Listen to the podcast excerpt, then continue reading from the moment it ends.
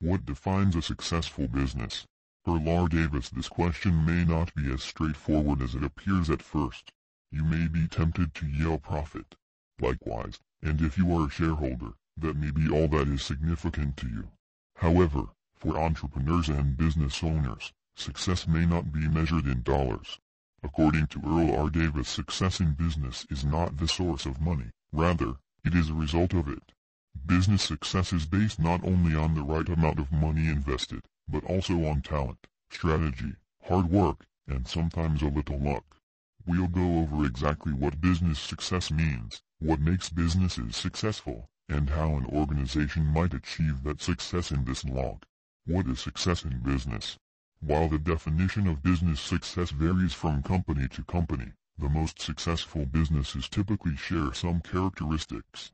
In many tech giants' businesses, success is measured not only by the amount of money made but also by the user experience they provide, which, if it is excellent, will result in increased profit and market share. Because the former inevitably leads to the latter, hedge fund managers and investment bankers view success as making money for their clients rather than for themselves. Many forward-thinking businesses are beginning to measure success in terms of employee happiness because they recognize that people are their most valuable resource. Earl R. Davis tells a company's reputation as a preferred employer is strengthened by contented employees, who assist the company in attracting the best and brightest minds, which in turn increases the likelihood of future success. Factors that contribute to a company's success. Determining what makes a company successful is one thing. Here are five of the most significant ones. one. Establish a business objective. What is your company's primary objective, or overall objective? Every company ought to have a quantifiable idea of where it wants to be in five or ten years. It's possible that you want to dominate your sector's market. You want to distribute your goods or services throughout the nation or the world. You want to add a certain number of people to your team. You want to run a business that is completely sustainable and has a low impact on the environment. You can run your business by your mission once you have clearly defined it. two. Knowing what your customers want and need. They look for a problem or a gap in the market, do extensive research on what people want, and then they come up with a solution that fits. Fashion labels, tech companies, and manufacturers of supercars are all examples of businesses that have succeeded in creating demand. But they are the exception rather than the rule. A more customer-focused approach to sales and customer service may also result from this customer-focused approach to development. The human touch is becoming a real point of difference in a world that is becoming increasingly digital and automated.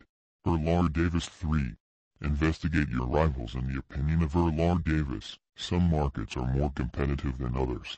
If you try to break into a market that is already crowded, you will soon have to race to the bottom to get customers. When you're fighting for every ounce of food, it's hard to grow. Again, before choosing a course of action, work to determine demand. But no matter how outlandish or creative your business is, you will always be up against someone else. To avoid being left behind or caught off guard, you must conduct competitor research. In business, you should always try to be proactive rather than reactive. four. Attract and keep the best employees. People are a business's most valuable asset. Clichés are usually used for a reason. More than any other activity, finding and keeping the right people can have a big impact on your company's success.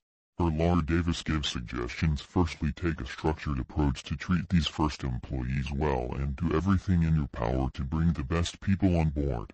By doing so, you will begin to build your employer's brand or reputation as a workplace.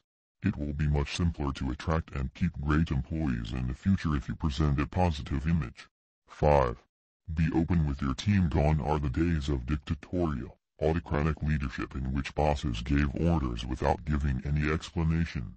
Modern businesses that are the most successful work to cultivate a culture of trust by being completely transparent, define your values in detail and live by them.